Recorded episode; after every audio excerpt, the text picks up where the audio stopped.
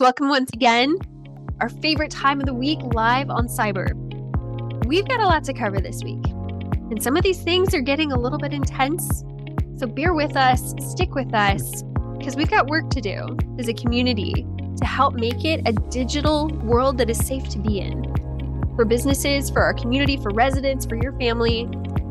Dr. Stan, welcome. And what the heck is going on today? well, so first, thank you, Julie. It's always a pleasure to be here every week, get this opportunity to talk to people. Yeah, this week, the main story, and there's mm-hmm. this top story on our cybersecurity news of the week, is of a breach of a company whose product is called LetMeSpy. And here's the situation LetMeSpy is an application that can be installed on Android phones by other people. It keeps track of your text messages, location, email addresses, sends it off to whoever installed that on your computer. That's bad. That's horrific. And we'll talk about that point in a minute. Making matters worse, this week, LetMeSpy announced they'd suffered a breach, which means all that private, sensitive information of yours is now in the hands of God knows who, somewhere around the world, with your email address, text messages that you might have sent, all of that, which puts you in danger. That's what this week brought to us. And as you can tell, I'm pissed. There's so many implications mm-hmm. for personal safety, for business security, for the fact that it's easy when we hear stories like this that we imagine, oh, it's someone else. But if this was your wife, mm-hmm. if someone maliciously put something on her phone and this information was out there, if it was your daughter, if it was your kid, if it was someone mm-hmm. who worked for you and all of a sudden all that business dealing they did because they had no idea something was on there and all of that is out the door. Dr. Stan, this is bad. How did mm-hmm. we get to a place where this is even legal? It's questionable whether or not it is. I'm not the attorney, the lawyer, as you know. I would hope this is illegal to do, yeah. but eh, beyond making it yeah. illegal, I mean, it, it certainly would be a violation. I'm 99.99999% sure here in California. But beyond that, the people who are victimized by this should have the right for strong damages to be able to go back to two organizations, one this company itself, because they sell it. Oh, they say it's not to be used for illegal purposes, blah, blah, blah. But they sell it for illegal purposes. Whoever installed it, again, I'm not the attorney, but we should have a private right of action against those people. We should be able to sue them, get this stuff off our phones. I think like all of the different ways that the person who is least informed and most at risk and has the most to lose. Yeah. Everybody else had some power there, but not the yeah. person who now has all of their information out there. This is 1000s mm-hmm. of people, 1000s mm-hmm. Just to to follow up with one of your examples, but carry it downstream a little bit further. Hmm. Let's suppose you're an officer or an executive assistant or something up at the C suite of a company and you're involved in a major merger and acquisition. And on your Android, which you don't use for business because the business is pretty secure, but there's always fingerprints, ideas, pieces. Indeed. That, because we can't keep our lives secret. I don't have two cell phones. But even if you did, there could be enough information yes. on this surveilled phone that would give them information on this very expensive merger and acquisition that would allow them to uh, get in the way of that, make it different than what otherwise would be. And, you know, that's Absolutely. wrong. Absolutely. So when we're imagining what happens with all this data, it is used for purposes of extortion. It is used for purposes of ill gain. It's not just, oh, I just found this information and threw it out there and whatever. people are actively looking, searching, mm-hmm. investing so much resource into finding yeah. what's in there to use it to harm and steal and take from us. It's not an us versus them. It's just we are all very much at risk. It's the discussion we've had before about sometimes you're out, the bad guys could be out fishing for Moby Dick. Yeah. But more often than not, they're fishermen, they're throwing a net over the water.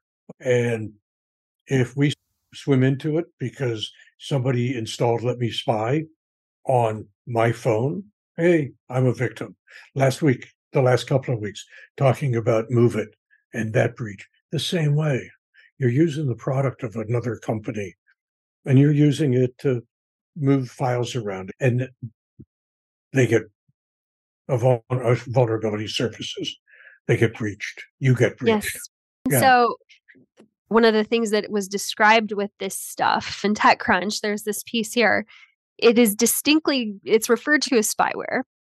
Uh, it's stalkerware, spouseware. Yeah. This is a whole industry out there. And I think that oh, if yeah. we don't know, I hadn't heard these terms until now. I read a ton yeah. online. I can't believe I hadn't heard of this stuff, but it's big and it's getting bigger by mm-hmm. the day. It's super lucrative. Yeah. just the idea that it's uh, spouseware. It's encouragement. If you're suspicious about your spouse, put this on your phone and now you'll find the truth. First, I guess I would ask what kind of a relationship is that anyway? Oh my gosh, right? This is the, world we live in. It's all too easy to make and sell these kinds of apps. I think it sells for 30 bucks, $40, $50 so it's not expensive. And I think it also goes to one of the other things that that we could we the people can do mm. as a group, which is reach out to the operating systems. Let Apple, Microsoft, Android, Google know that they have got to do a better job of making it harder to plant software. Yes, hundred percent. If you yeah. don't know how to be informed and I've yeah. had Android phones. They are yeah. not a walk in the park to find things. It mm-hmm. takes mm-hmm. a, a lot of know how. So we're designing them for the people that know the most rather than looking out for everyone.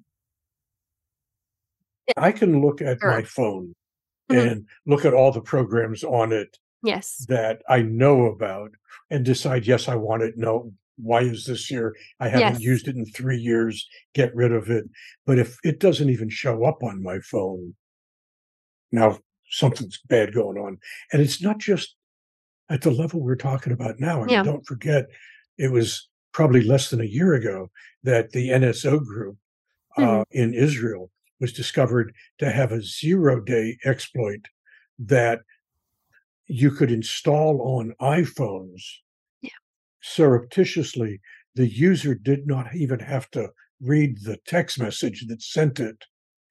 And it was being used to spy on journalists and politicians and other people that autocrats and dictators and others. A certain level of this is just the nature of the beast. But yeah. we got to do better than we're now doing. Apple has made it harder for the NSO groups of the world to work we got to pay attention down here at ground level where people are bleeding. Absolutely. situation now, yeah. Absolutely. So, yeah. one of the things that I really love about what Secure the Village is doing, we always have to try it back to what can we actually do? Yeah. What should we do? Where is it looking like that I am being a good citizen? I'm being aware. I'm not just asking other people yeah. to go take care of my safety because that's not how this works. Right. Stan, I would love to if you could give us a 30 second update. We're doing some incredible stuff in Los Angeles. Yeah. So give us a rundown. Right. It's two things. First, just what you said. First, be aware.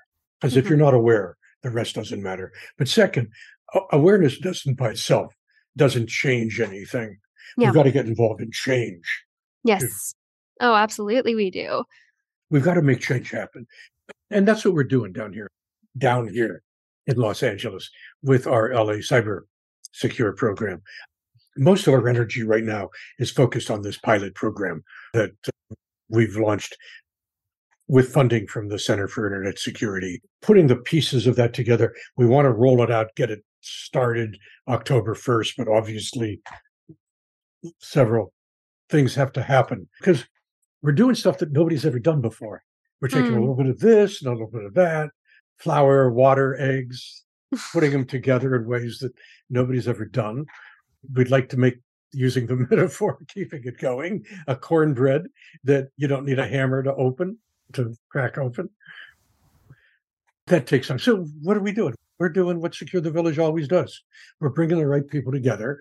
We're having meetings. We met with the Center for Internet Security yesterday. We met with our cyber champion leadership team mm-hmm. today, and we're moving this stuff forward. It's great to see. And stay tuned. We'll keep talking about this. Yeah. Yeah. If we had a, an organization like Secure the Village in every major metropolitan city, and if what they did was thought about how do we keep businesses secure? How do we yeah. keep the community secure? And of course, how do we address the workforce gap? How do we make sure yeah. that there are enough people with the right skills and the know how to help keep us safe? Because right now we know that we're nowhere close. So, yeah. looking around to see where you can dive in, sometimes to build an ecosystem, to build a movement, it does mm-hmm. take someone to stand up and go, okay, it's worth the work. Yeah. I, I know that this will be an effort. And few people are going to really want to do that. And so I wish mm-hmm. we could just go find the Stan Stahl for NYC, yeah. Houston, Dallas, Fort Worth Metroplex. Yeah. But find around the ecosystem, see what you can yeah. instigate where you are, folks. So, well, you say yes and to that because mm-hmm. what I'm finding is that as we're talking about what we're doing, I'm mm-hmm. also discovering other people around the country doing analogous things. In other words, what we're doing here is unique to LA. I don't pretend that our mm-hmm. business community is different. Our relationship of schools and government, et cetera. But in Wyoming, Laura Baker is Cyber Wyoming, very different set of circumstances when sometimes your IT service provider is several hours away from where you are geographically, not wow. just because of heavy freeways. Um, you know, um, I forget oh. which city it is in Texas has their own program, but it tends to be focused more through the workforce and with mm. government programs. Mm-hmm. We've chosen to go a different route. I don't think there's one size fits all. In fact, I, I know that. there mm. isn't. There's a hundreds of these, but we have the opportunity to a do this stuff. Yes. And share with each other and learn with each other. That's how we make a difference. That's the, the power of this, Julie. Absolutely. Yeah. It's an exciting time and a really hard time to be watching everything that's going down in our world. There yep. is a way and a place and a how that you can go get involved. So if you're listening to this, we need to apply pressure to decision makers around these issues. We need to have people speaking up who are at the table and sending up the message hey, Apple, this means something and the consumer mm-hmm. means something. So we want to be proactive, not just reactive yep. after things go down, but let's be thinking proactively. How do we bake this no trust safe, secure into all of the ecosystems that we're using around technology and apps. Mm-hmm. You just nailed it right there. Let's collect, work together the power of loose connections. Mm-hmm. Each of us in our own way, but yeah. all focused around this. Yeah, we got to do a better job, and we can do a better job. We know yes. we all know how to do it. The pieces are out there. No need to reinvent the wheel. Just takes the will, the act. Let's go do it. Absolutely. Folks, we'll see you same time next week for Live on Cyber. Please rate and subscribe where you see this. If you're watching this on LinkedIn, we're very glad that you are. Share, repost. But let's get the word out there. And if you would like to be on this show, if you'd like to be interviewed by Dr. Stan Stahl and let us get to know you, we would love to hear what are you doing in your mm-hmm. space. So reach out to us, drop us a line, and we'll see you next time. Thank you, Dr. Stan. Thanks, Julie. Thank you, Julie.